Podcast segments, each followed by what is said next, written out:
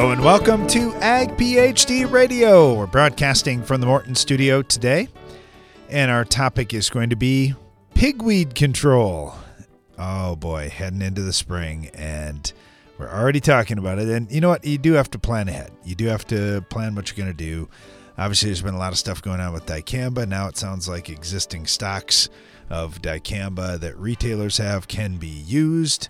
Uh, and there's some limits on that, which are basically the limits of when you can spray dicamba. So if you're thinking about, well, I'm going to be using dicamba to help control my pigweed species, uh, I guess that was good news that we got yesterday, Brian. Yeah, I, I, I guess I still always caution people just because it's labeled doesn't mean number one you have to use it and number two you just have to be really careful because that whole drift volatility thing is a big deal with dicamba but yeah, I mean, it's it's great that we have another tool. I, I'm happy about that, but I, I'm still waiting for all the last details on stuff. But it looks to me like it's got to be out of retailers' hands sometime in May in most states, and farmers obviously have to have it sprayed by the time the the last date hits for soybeans or for cotton in their state or their area. And I'm what I'm trying to find out is are there going to be any returns allowed, or is it just done? Is it like non-returnable? So you you got to go try to find it from a retailer. You get it. It's not returnable, and you have to have it sprayed out by that certain date. Otherwise, you're just done. So, I mean, there's still a few unanswered questions. Hopefully, we will have the answers to those pretty soon. All right. Uh, we're going to talk a lot about pigweed on today's program. Do you want to talk about that more, or can we dive into the Ag PhD mailbag? Well, it's up to you because you're running the controls. I'm remote today. Perfect. Well, we're jumping into the Ag PhD mailbag. It's the mailbag. All right. Got this question. It came in from Petey out in Idaho, and he said, Tolpyralate. Just curious if you guys have had experience with this uh, and what you know. Obviously, that's a component that's in Tolvera that Corteva has. Uh, it's tolpyralate, which is an HPPD combined with Buctril uh, and that can be used in cereal crops. Uh, there are some premixes now out there that contain tolpyralate. Uh, I don't think from any of the major manufacturers, but uh, it's one that we see mixed with metolachlor. So it's basically just another HPPD. Um, I don't really see any big difference from the other HPPDs out there on the market already. Is there anything you know, Brian, that would tell tell anybody different? No, I haven't worked enough with that one in particular. So we just know that having an HPPD is pretty nice because it's a little different chemistry than used to be used in a lot of the small grains. But the flip side of that is you have to be careful with rotational restrictions because there are HPPDs that can cause some issues.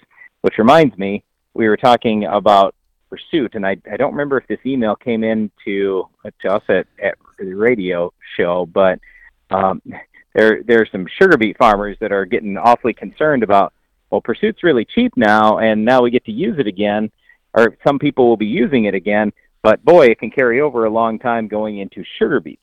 And so the reason why i'm bringing all that up is you just have to look at not just next year but the following year in some of these geographies because there are certain chemistries that even if there's a tiny trace of it left in the soil it's a problem so, like with HPPDs, we don't worry too much in a lot of cases. Generally speaking, a year later, and especially two years later, um, oh, there are a lot of crops that we're fine with, but not everything. So, make sure you're checking that rotational restriction. And here's one other thing that I wanted to bring up we've had three and a half years of drought on our farm. So, we are thinking about rotational restrictions differently than normal because of all this drought. And what I mean by that is if the label says 12 months, well, because of the drought, we're thinking we probably should call it 14 or 15 months just using logical common sense. So that's what I always try to tell guys is look, there's the label, but then you can be more cautious than that, and we encourage you to do so in certain situations. All right, this question comes in from Mark in central Iowa, and he's going to have some switchgrass. He said, I understand simazine works as a pre emerge for weeds and for grasses. Uh, can I apply it for weed control and then broadcast switchgrass and actually have the switchgrass germinate? It doesn't make sense to me, but others that I talk to say it will. It's actually labeled in switchgrass in the United States, but uh, simazine has been banned in many EU countries for the last 20 years. Uh, it's some older chemistry we don't talk about very much, Brian. No, we don't. Um, I, it's in the same chemical family as uh, atrazine. I, I mean, and metribuzin. It's a triazine. So, yeah, I, I guess I would just say I we don't we've never planted any switchgrass. Uh, I I'm I feel pretty comfortable that you can do that. The other one that seems weird too is atrazine and switchgrass because I'm always going, well, atrazine hurts grasses, but the problem is like in switchgrass we don't have any great options where there's going to be zero crop injury. And so you just have to take some of these other things that are, well, they're okay. Yeah. and that's about as much as I can. And you look at switchgrass, a lot of folks will use simazine as a pre and come back with 2,4-D for broadleaves. That's that's their program. So it's uh, a couple yep. of older chemistries out there that are still getting used. Uh, all right, fertilizer question. This comes from Marion down in Nebraska. He says K Mag fertilizer. I'm just curious if I use K Mag, it's 21% potash, 10% magnesium, 21% sulfur. Uh, will it yeah. increase my pH? According to the supplier's website, they say it has a pH of 7. Uh, so would you expect a pH change using K Mag? Well, you're not going to use that much.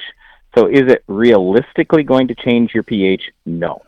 But if you already have an excess of magnesium, and if you did, I'm sure you wouldn't be using this product, but if you already had an excess of magnesium and you put it more in excess, then you would raise the pH. But again, we're talking such minute amounts that you're going to spread. I mean, what what what are you going to put out there? You know, a uh, couple, three hundred pounds. I mean, it's just it doesn't amount to anything. So I, I'm not that worried about it. I don't think you have any big concern, but if you want to send us your soil test, we can sure look at it. But I, I think you're going to be fine. Hey, thanks for the question, Marion. We really appreciate it. And we'll probably have some questions come in on pigweed control, as that's our topic today. We'll be right back after this.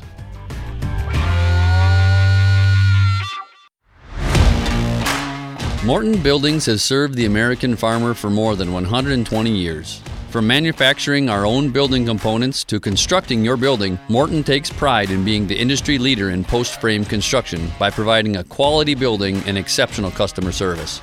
A Morton is built to last for generations. To get started on your next project, please visit mortonbuildings.com.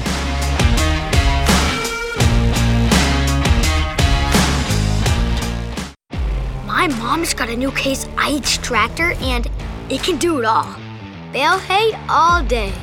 See in the dark with its powerful LED lights. Hook up all the implements. Shift like a race car, steer with ease. And it can also cool my juice box. Yeah, her Case IH tractor can do everything she needs it to. Looking for a tractor that can do it all? Check out caseih.com. Palmer Amaranth. Four counts of yield theft, resistance to groups two, four, nine. You ain't got nothing on me, man. We've been surveilling you. And now we've got Tough 5EC, a tank mix partner that'll make sure you and your gang of resistant weeds never see the daylight again.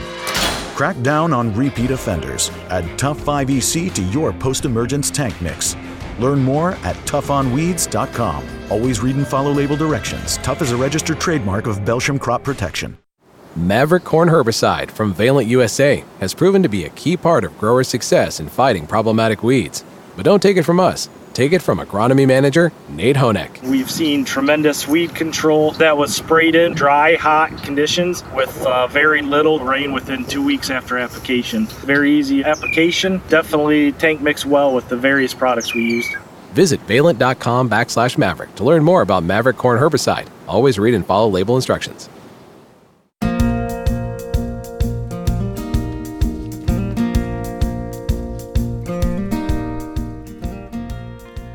Welcome back. You're listening to Ag PhD Radio, broadcasting from the Morton studio today with the topic of pigweed control. Man, you think about it. If we all could just 100% wipe out pigweeds in our fields, what a nice year this would be. So, hopefully, today we'll have some great suggestions for you on how you can do just that on your farm. Got Nathan Druitz with us right now with Valent, who, and Nathan's had to deal with some pigweed for a while over in Minnesota. How you doing, Nathan? Pretty good. How are you doing today? Good. And there are several different types of pigweeds. And so I know some folks will say, well, we've got palmer in our area or we've got water hemp in our area. Uh, I don't think it really matters. A lot of the control methods are, are the same, and one may be slightly different, uh, a slightly different species than the other, but I just kind of lump them all together. How about you? Do you, do you think it really changes if you have one versus the other? Um, in a lot of cases, not really, especially when you're looking at your herbicides. For the most part, the herbicides are going to work on your water hemp and palmer, are going to work on your others. Really, what it boils down to is how fast do you need to react. And so, with water hemp and palmer, they grow a little quicker, so we want to react to those a little bit quicker in terms of applications versus your red root pigweeds. All right, so it starts with pre-emerge for us, and and honestly, a lot of guys are finding great success starting even in the fall with fall applications, seeing less pressure. What are you seeing? I know some of your products get used in the fall or very early spring quite often. Well, when it comes to water hemp, uh, you know, and, and pigweed species in general, the fall timing is is really important if you do see that flush come in in the fall uh, but for those of us, you know, like in Minnesota here, that's not necessarily a big concern as versus when you get uh, start getting further south of here uh, in those in those different conditions. And so, uh, but up here, you know, if, if you are experiencing that, of course, uh, Valor does go down in the can go down in the fall, and that does provide us with some level of flexibility depending on what crop rotations you're in. Uh, some people have experimented with putting down some Group 15s as well, but uh, for the most part, my primary focus when I'm looking at those pigweed species is getting in that spring, making sure that I I uh, clean when I start, and I'm you know, and I stay clean throughout the season. When we look at a lot of these different pre's and especially these pre mixes, there there are different rates in there, and I, I noticed with Valor, we used to use two ounces back in the day, and we've been having a lot better luck with two and a half to three ounces now in the spring, or just mixing it in as one of three components, as we often do, uh, putting some different modes of action out there. Uh, Valent has worked on that quite a bit too, adding different modes of action with that that key PPO in there. Uh, what do you see? I guess if you got a combination you like, is there kind of a use rate guideline that you like to see at least so much Valor in the tank mix in order to get the job done? Well, for from that perspective, I'm ten, if if I'm looking at valor, uh, really what I'm looking at is that as the actual tolerance of those of those pigweed species in and of themselves. When we're looking at water hemp versus and palmer amaranth, uh, depending on where you're at, if we're dealing with resistance concerns, especially PPO resistance concerns in those species, that can be a major issue. And so that definitely decreases our residual ability to utilize some of those PPO inhibitors, such as Valor.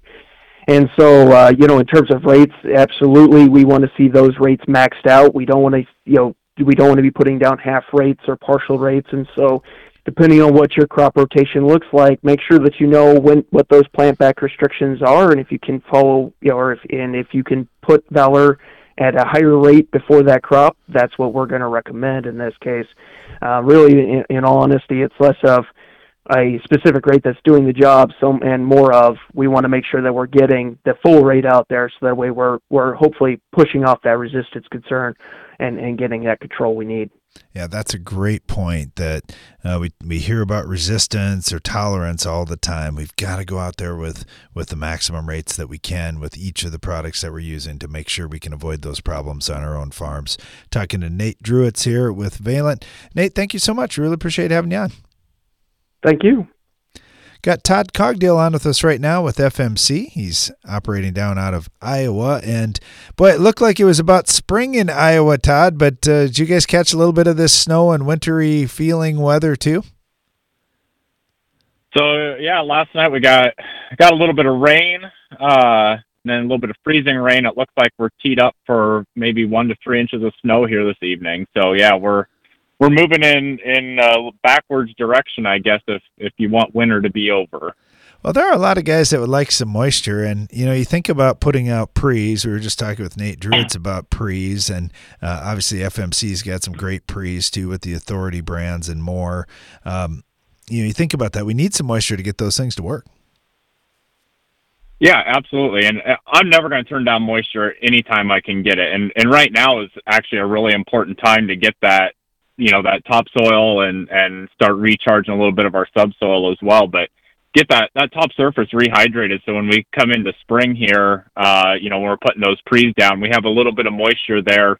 So when it catches that first rain, you know, we're not trying to re-wet the whole profile. So I, I think you know this the snow we had this winter and, and some of these little shots we're getting here uh, as we're moving towards spring are, are going to be really important for setting us up for success for controlling pigweed with our with our pre's. You know, one thing we talk to growers about is make sure you're picking the right blend uh, when you're going out there. Like, like for example, the Authority. There's a number of different Authority products with different combinations of ingredients, and when we look at those active ingredients towards pigweed, what are maybe your number one and number two recommendations among the Authority products?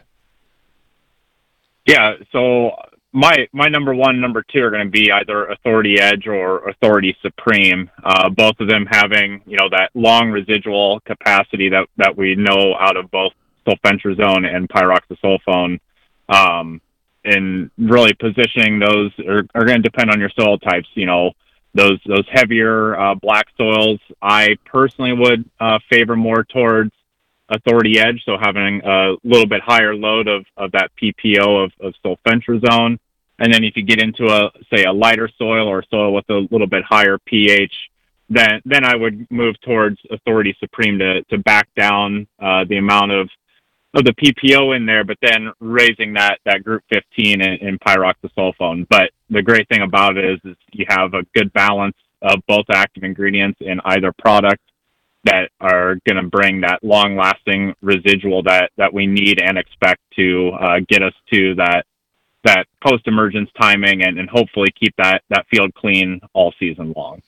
You know, for, for farmers in drier areas, we've seen some pretty good luck the last few years getting out there just a little bit earlier with that post emerge spray to give it a little more time to catch some moisture and activate that post emerge residual. What do you see on that, and what, what's been the best success with growers you've worked with? Do they look at a date on the calendar and say, okay, 21 days later, I'm coming back and putting on this post residual, or are they just trying to time it right before a rain? Yeah, you know, I, I think what I what I've seen to work the best is is really in that you know 21 to 28 days after your pre. Really mark that on on your calendar and and get as close as you can to that. You're you know the, the best and easiest weed to control is the one that hasn't emerged yet. You know we we have uh, you know difficulties once once pigweed gets up and and gets any size to it. So the best part is if you can lay that that overlapping residual down onto uh, you know black or brown soil, that's that's going to take you to canopy, and, and that's really important. And and in that that use pattern, we'd be looking at, at Anthem Max again, at overlapping with uh, more pyroxasulfone, and then having that uh, cadet portion in there. So if you do have some some small weeds, uh, velvet leaf, lamb's quarter, you know, really small pigweed up, you know, it's really going to help with that tank mix partner to help burn those down and get that control to get you to canopy. Wow, you mentioned velvet leaf. We saw a number of outbreaks last year in different areas, and wow, is cadet something on velvet leaf that was awesome. But I'll say this, Todd: if people think cadet is going to be the foot tall pigweed rescue product, uh, they're using it the wrong way. I like what you're saying about the Anthem Max with the cadet in there. Get it out there early when the weeds are small, and it is really a good product. Yeah, absolutely. I mean, we're we're never going to be controlling uh, foot tall pigweed with, with anything, and and really, like I said, the the key with our overlapping residuals is get it out there before that that next flush of weeds come up, so we don't have to worry about the size of that that pigweed. Yeah, for sure. Todd Cogdell here with FMC. Thank you so much, Todd. Really appreciate it. You bet. Thanks, Darren. Great talking to you today. Stay tuned. We'll be right back. If you look close enough, you can see the hidden potential within your fields That's why an AgroLiquid nutrition plan starts with the crop and identifies the precise combination of primary nutrients while focusing on the support of secondary and micronutrients. So every nutrient is working in harmony for your crop to reach its full potential, maximizing growth while offering lower use rates.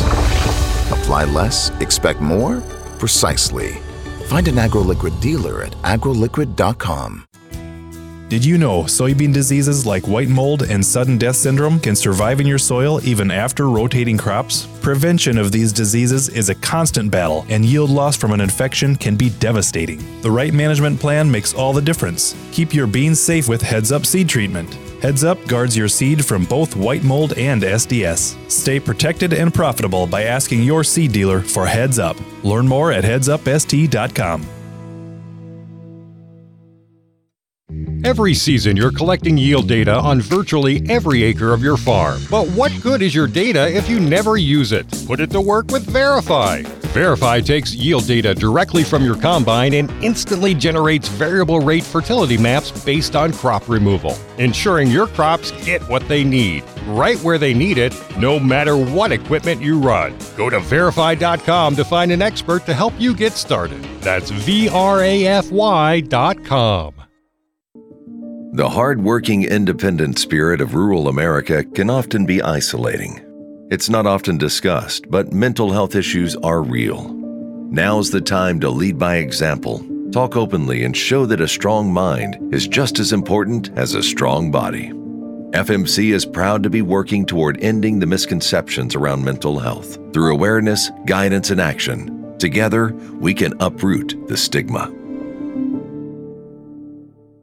Because the challenges you face are getting bigger every year, BASF is committed to helping with more than boots on the ground. We're committed to boots in the mud, boots on the steps of your truck, your tractor, your combine, the linoleum tiles of your coffee shop, the concrete of your co op, the gravel in your shed.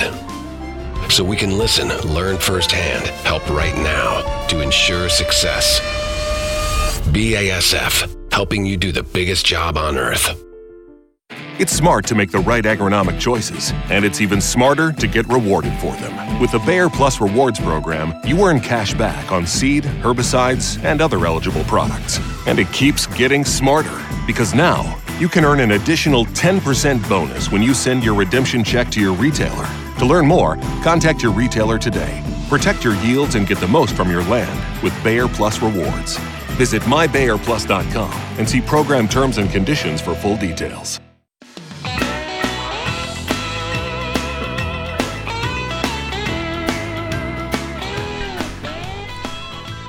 Welcome back. You're listening to Ag PhD Radio, broadcasting from the Morton studio today, talking about our old friend, the pigweed, and how to stop it so you don't have to face that all throughout the season. Well, last year we had a drought on our farm. We had 30 inch row soybeans that didn't close as quickly as we wanted them to even though we got them planted pretty early, we just didn't have enough moisture. And it's one of those lessons that you learn from and you say, all right, we got to do a better job. We got to change some things up, maybe narrow the rows up, uh, plant a little higher population, whatever we can do to make sure that our rows close. Because even with all the things that we did, we still had a few pigweeds out there. And uh, that that's just something that's not acceptable on this farm, and it's probably not acceptable at all on yours either. So we'll talk about pigweed control. We'll also keep our phone lines open at 844 44 ag phd, or you can email us radio at agphd.com. Got Matt Inman on with us right now. He works with BASF. How you doing, Matt? Hey, how you doing? Appreciate you having me. Yeah, I'm doing well, and I'm. I tell you what, I'm honestly tired of talking about pigweed. It seems like it's been uh, 30 years of nothing but man, pigweed, pigweed, pigweed. This is one tough weed, and it keeps adapting. And and, and that's what, uh, be honest, that's what got me started in, into the mad. It's it's funded a lot of grad students and, and ran a lot of programs over the years. That's for sure. Yeah, yeah, it definitely has. And, you know, we've been talking about uh, a comprehensive approach to pigweed control with herbicides and, and looking at pre emerge products, post emerge residuals, post emerge rescue or burn down type options. I mean, that's just part of the equation. I mentioned a couple of the cultural things earlier, maybe narrowing up rows and the timing of when you do things. It, just, it, this is one of those tough competitors out there that our crops just have a difficult time with. So, where do you start, Matt? Uh, you've been doing this for a long time too. Where do you start with pigweed control? Yeah, absolutely, and and I, I like that you out with because that definitely that plays into it. But uh, you know, hopefully you've got a plan in place by now. You know, we're. Uh, Ooh, uh, we got a tough connection here. Uh, I'll let Alex try and get that working here. Um, we're talking with Matt Inman here down in, at BASF, and um, you know when you think about all the different premixes, we were talking about this earlier. Just looking at what rates there are, looking at what the active ingredients are, trying to find things that are that are working on the weeds that you've got. Uh, Brian was talking about a few. Uh, specific products as we got started with the show that hey you know what uh, there are guys that are adding in uh, FirstRate for example for ragweed awesome. That's a great addition for ragweed control. Um, uh, other folks will say, well, you know what? I got to have some metribuzin in there. That really helps me out on a variety of small seeded broadleaves, like pigweed, for example. Hey, that's one that a lot of folks are doing now. Metribuzin's really gotten popular again in some of these mixes. Uh, the other one that we talk about is the yellows. And uh, a lot of times, if, if I'm talking to a grower that's 50 years old or older, I'll hear, "Oh yeah, yellows. Yep, we we used to do that or maybe we kept that in the program." And it's a lot of times either trifluralin for the guys that are doing tillage or it's prowl for the guys that aren't doing tillage. Uh, and those those can be really helpful items as well. Certainly a lot of attention on PPOs, uh, whether it's Sharpen or Valor or Authority these days. Uh, th- those have been really nice additions that have come along uh, in my time as an agronomist. The yellows were here long before me. Uh, so I guess um, you think about it, metribuzin's an old product, the yellows are old products, and uh, we got to utilize some of these new chemistries that are in here too, in addition to those old ones, to to try to support them to make sure we don't end up with resistance type issues. Um, let's let's head uh, over. We got Jeff Benton with us right now with Belchim to talk a little bit about pigweed control. How you doing, Jeff? Great. Good afternoon. Well, obviously, uh, you've got the product Tough, and that's gotten a lot of attention in the market as being a helper for corn and for a number of other crops that don't have a lot of options for pigweed control. That's that's a pretty good place to be in when you can talk to folks that say, "Man, nothing's working here," and and you bring back an ingredient that can do the job.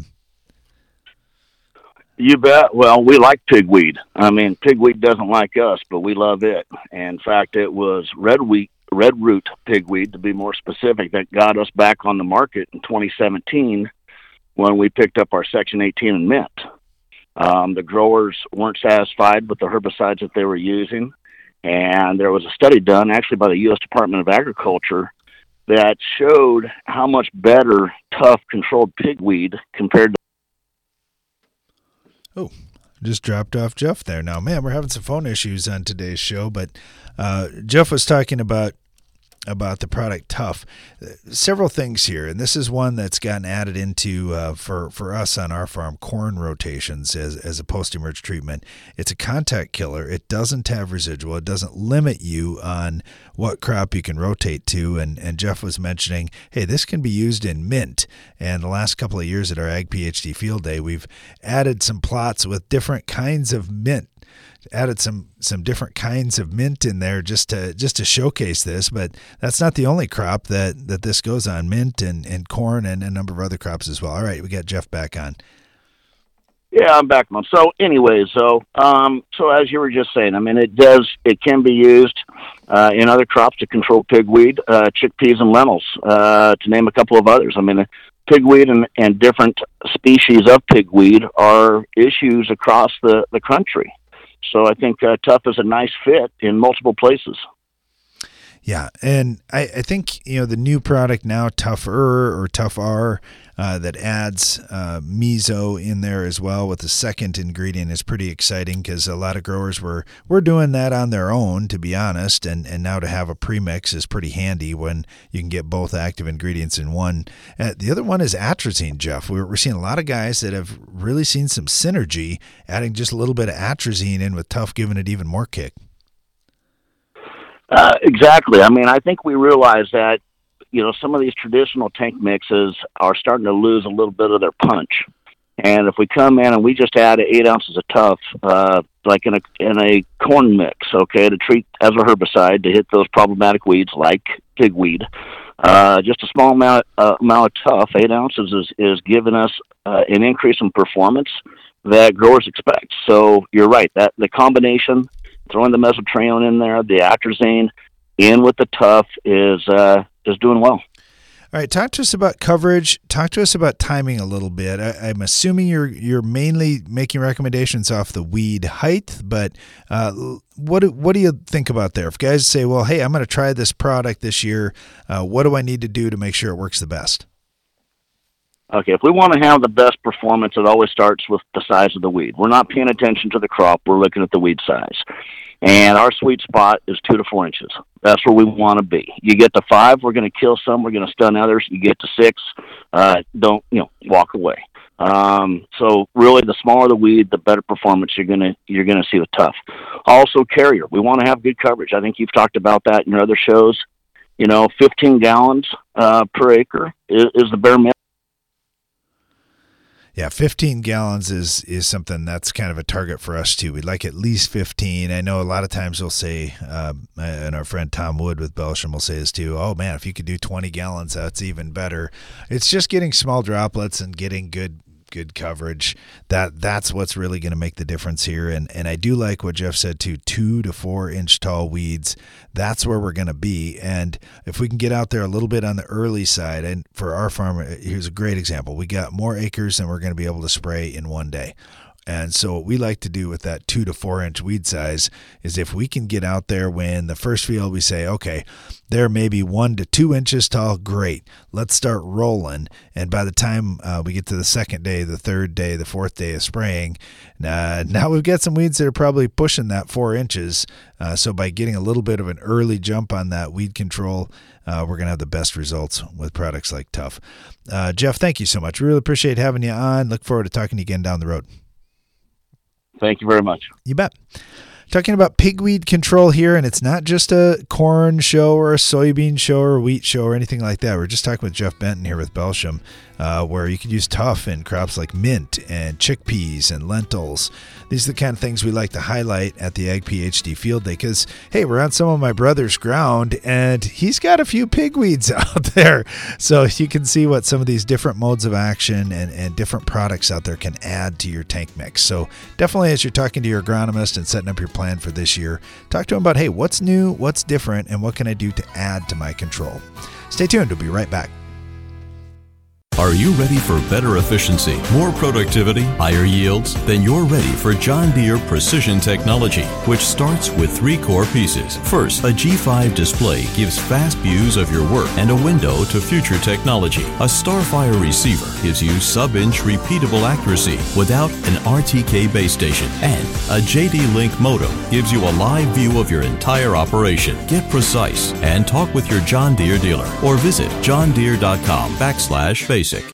Effortlessly manage your farm fertility with Verify. Verify takes yield data directly from your combine and instantly generates variable rate fertility maps based on your nutritional goals. Whether it's building soil, balancing nutrition, or maintaining fertility. And with full integration with John Deere Operations Center, Verify can send recommendations directly to application equipment, no matter the color. Join Verify today at verify.com and keep your farm moving. Maverick Corn Herbicide from Valent USA has proven to be a key part of growers' success in fighting problematic weeds. But don't take it from us, take it from farmer Rob Schaefer. Residuals have become a big part of our chemical programs with trying to battle water hemp and also mare's tail is our big one. It's done a real good job on controlling those. You don't have to, you know, put a bunch of gallons in your sprayer, cover a lot of acres that way. Visit valent.com backslash maverick to learn more about Maverick Corn Herbicide. Always read and follow label instructions.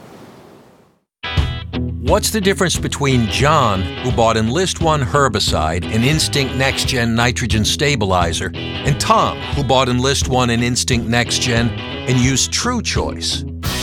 Only about $5,000 extra in Tom's pocket. Choose True Choice and get up to 10% back. It's really as simple as that. Start saving at Corteva.com slash save more. On your farm, you spend thousands on fertilizer every season. But how do you know if any nutrient you apply is paying for itself? Build a fertility plan like never before with Verify. With Verify's soil point to yield analysis, you can automatically see the connection between your soil test and yield data to see which fertilizer dollars will make you money and which won't. Go to verify.com to get started today. That's V R A F Y.com.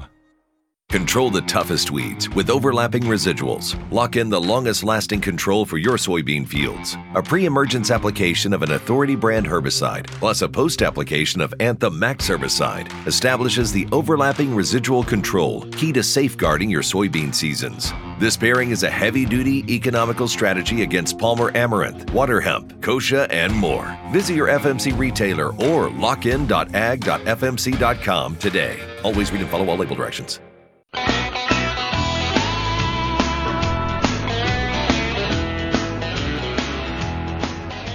Welcome back. You're listening to Ag PhD Radio.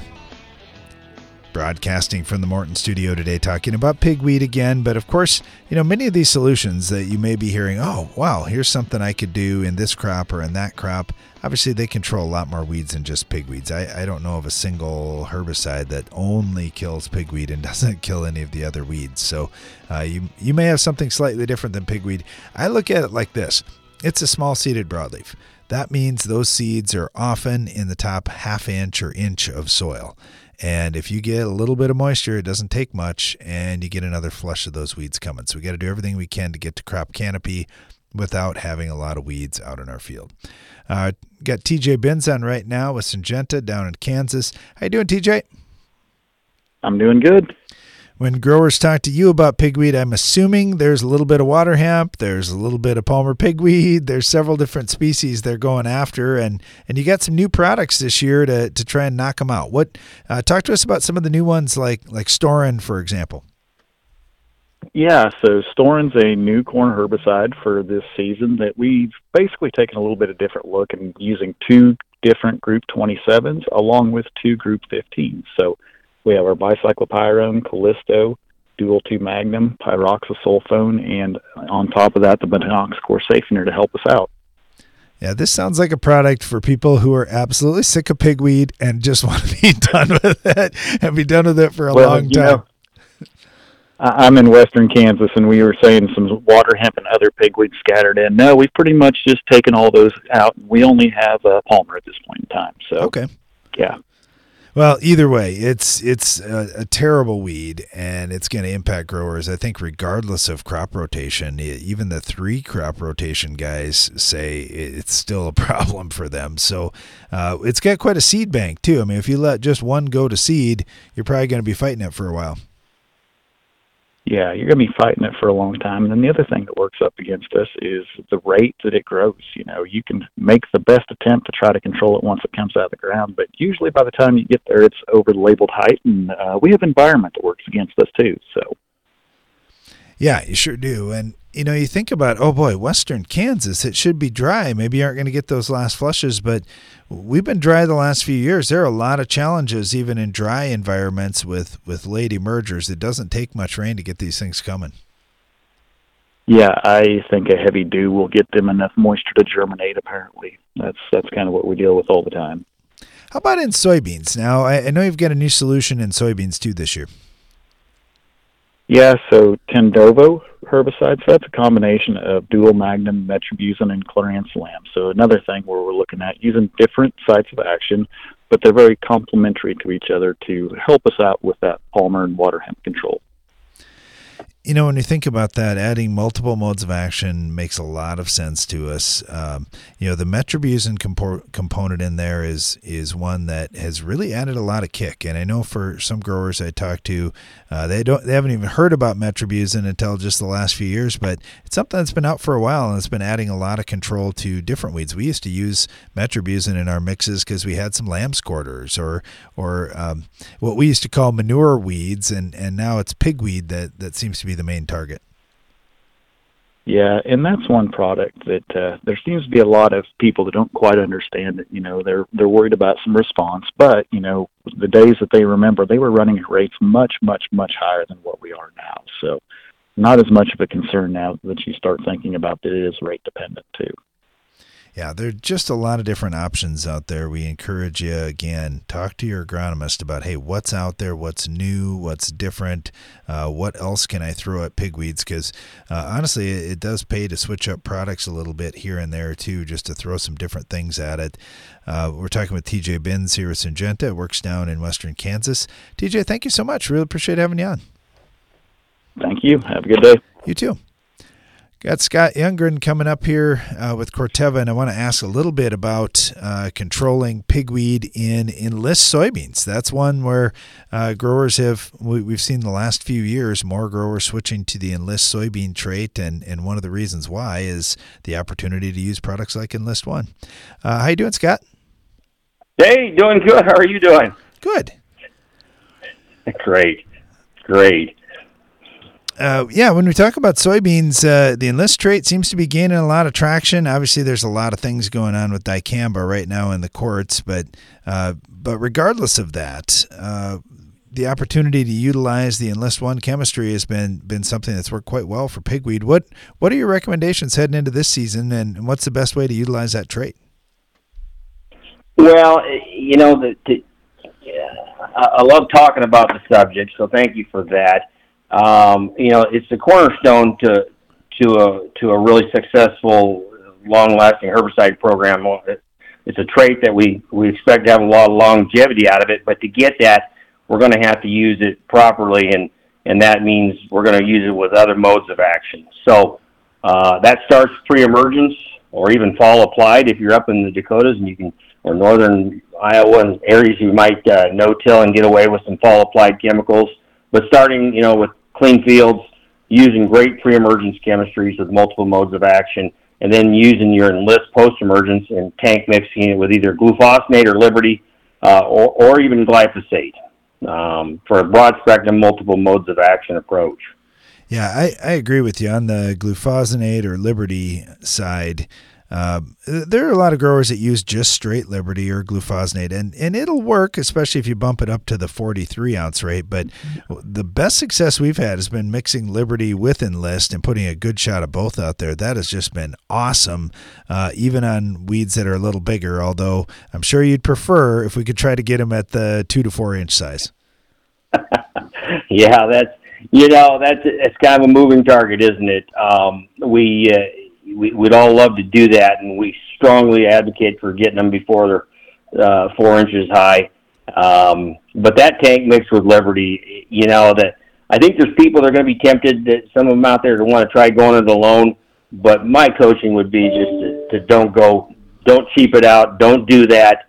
Um, we've seen what happens when we approach uh, water hemp pigweed acres with water uh, Palmer amaranth acres with a single mode of action we we can get resistance, and uh, so it, like you said, uh, Liberty's so much better with Enlist with it. Enlist is better when we tank mix with Liberty. So great tank mix. All right, talk to us a little bit about post-emerge residual options and uh, mixing things with Enlist. Do you have any issues with that? Is, is that kind of a standard recommendation now, 21, 28 days after planting? Yeah, we we've we've long recommended uh, a post residual. Of course, you know the enlist or the the glufosinate option not having residual. For us, it's it's it's always been a, a metolachlor based. You know, our EverPreX has been a, a popular recommendation. But there's there's the there's the warrant users, the acetochlor users out there Uh, there's some other chemistries that people are throwing in there, but that that that next shot of residual is what we really need. Um, in particular, in some of those those 30 inch row scenarios where we're not closing the rows as, as quickly. Yeah, that's been a challenge for for us uh, getting those rows closed as fast as we want, as we've been pretty dry. Uh, I, I, do find a lot of the cultural practices have really helped too. And uh, when we hear about enlist beans, man, I can speak to this. The drought tolerance has been fantastic. The the emergence has been fantastic. There's just some really good varieties in there.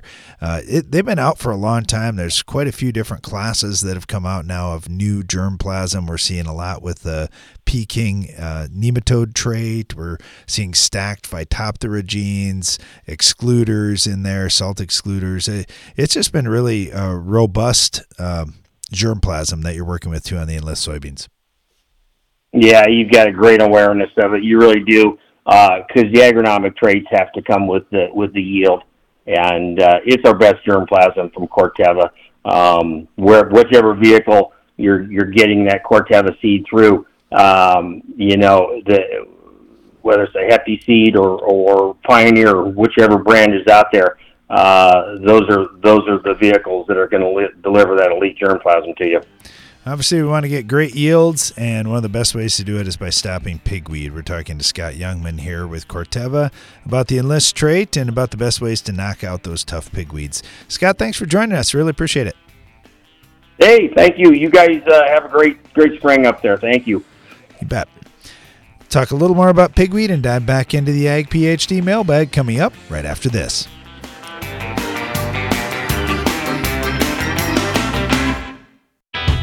What's the difference between John, who bought Enlist One herbicide and Instinct Next Gen nitrogen stabilizer, and Tom, who bought Enlist One and Instinct Next Gen and used True Choice? Only about $5,000 extra in Tom's pocket. Choose True Choice and get up to 10% back. It's really as simple as that. Start saving at Corteva.com slash save more. Higher yield potential starts with the season-long systemic disease protection of Xyway brand fungicides from FMC. Xyway brand fungicides protect corn crops from key foliar diseases and support physiological benefits that help develop healthier, higher yielding corn for a difference you'll appreciate at harvest. Visit your FMC retailer for an at plant advantage. Always read and follow all label directions. Your farm data platform might let you manage your fertilizer plan by helping you set sample points, determine management zones, or create fertilizer recommendations. With Verify, you can do all that. But what Verify does that no one else can is take yield data straight from your combine, correlate this info to soil test points, and immediately generate variable rate fertilizer maps based on your nutritional goals. Whether you want to build soil levels, balance your field for uniform nutrition, or maintain fertility levels by simply applying what you removed at harvest. And with full integration with John Deere Operations Center, Verify can send recommendations directly to application equipment, no matter the color. Sign up for your Verify account today at verify.com and keep your farm moving. That's V R A F Y.com. Get more durability for less downtime with Soil Warrior strip tillage from Environmental Tillage Systems. Improve fertilizer efficiency and reduce passes and fuel usage. Now that's ROI. Learn more about ETS at soilwarrior.com. For the smallest investment with the biggest impact on yield, upgrade your planter with Germinator closing wheels from Farm Shop MFG. To see how we stack up against the competition at a fraction of the cost, call us at 712 520 6051. It's smart to make the right agronomic choices, and it's even smarter to get rewarded for them. With the Bayer Plus Rewards program, you earn cash back on seed, herbicides, and other eligible products. And it keeps getting smarter because now you can earn an additional 10% bonus when you send your redemption check to your retailer. To learn more, contact your retailer today. Protect your yields and get the most from your land with Bayer Plus Rewards. Visit mybayerplus.com and see program terms and conditions for full details.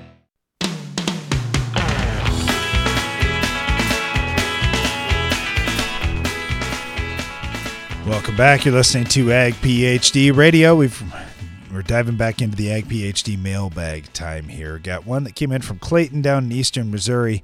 He said, Guys, uh, looking to learn more about managing soil organic matter, but I've researched myself into a corner. We've got a goal of mineralizing crop residue and gaining access to the nutrients in that, but we also want to build organic matter. Are those two mutually exclusive? It seems like strategies leading to mineralization and decay of residue, like tillage or spraying biologicals for stalk digestion, would mm-hmm. not suit well for building organic matter. What am I missing?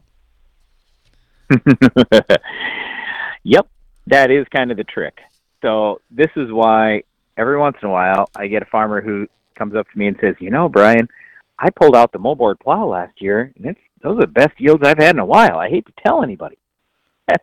it's like, look, tillage is not necessarily the answer, but what is happening is you are getting more release through organic matter mineralization in the short term by depleting your organic matter levels. So it is a little bit mutually exclusive.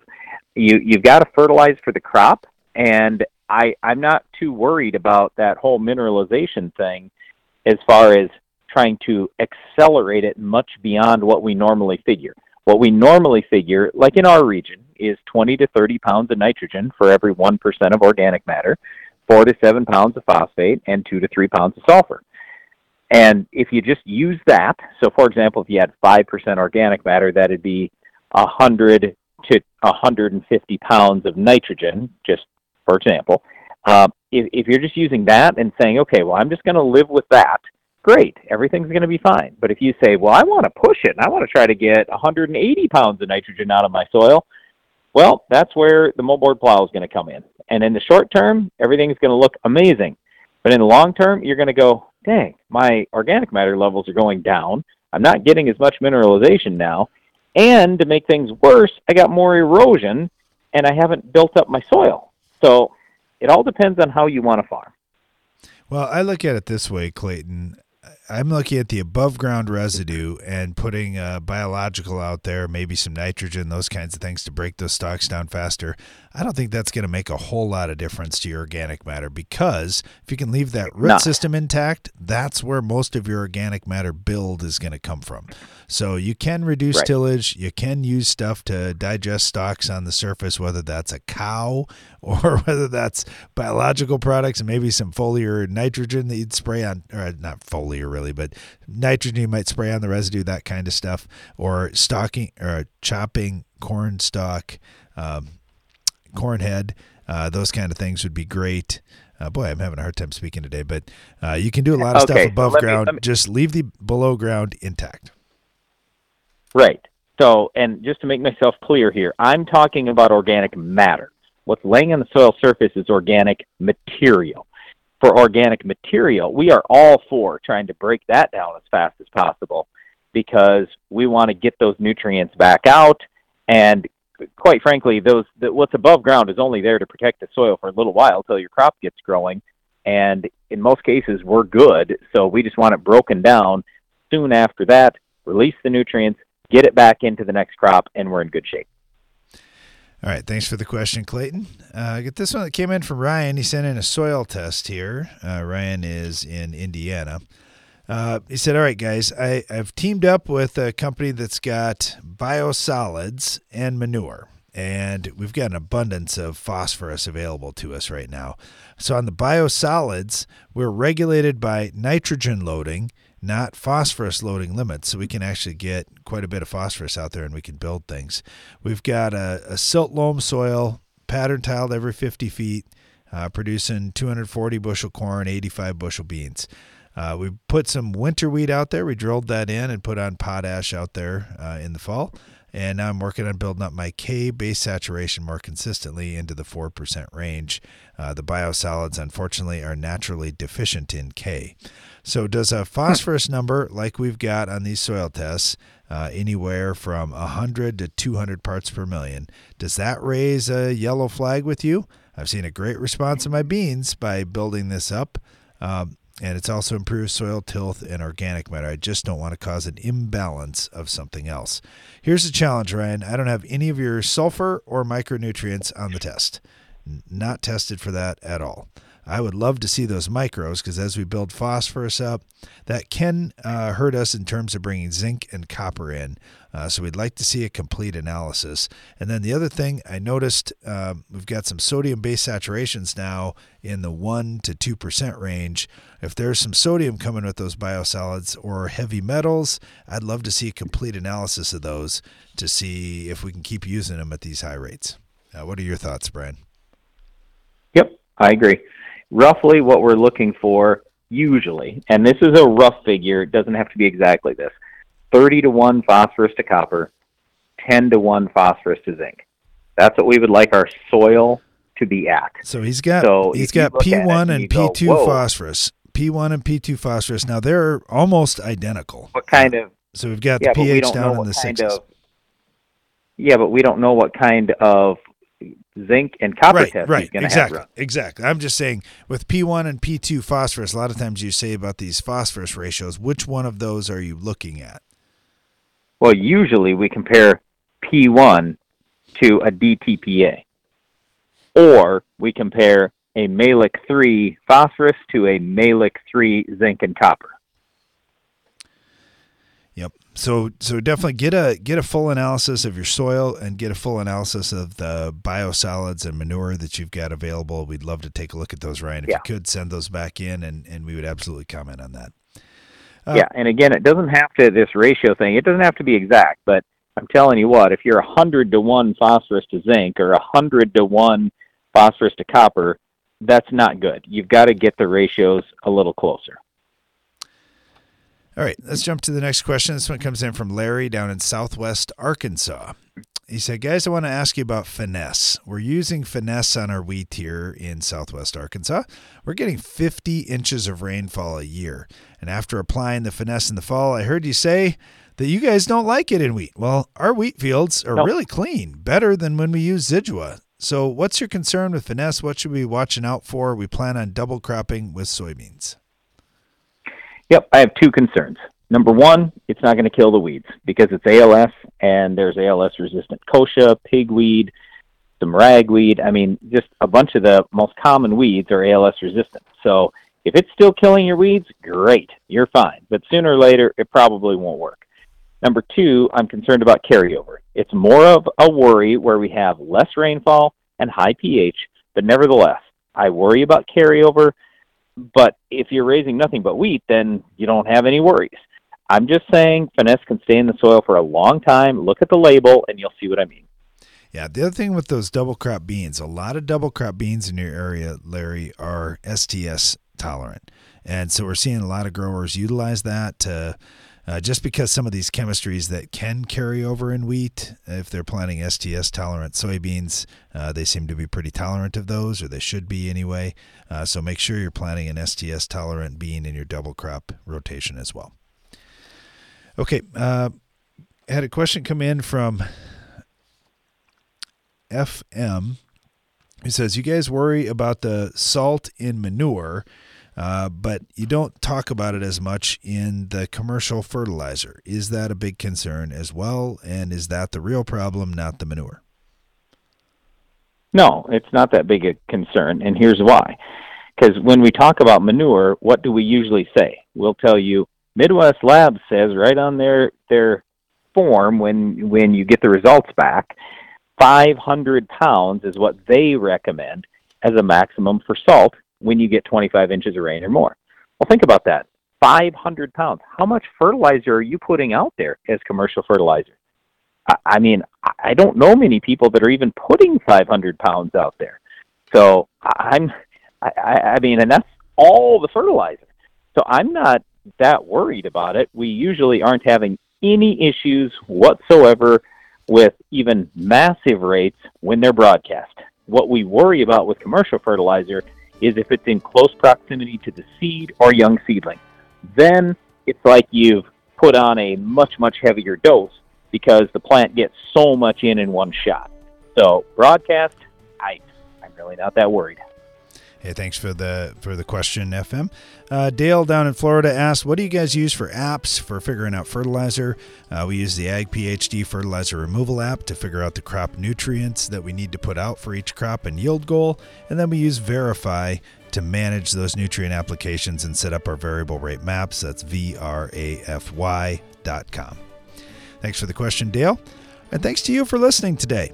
Be sure to join us again each weekday for more Ag PhD Radio.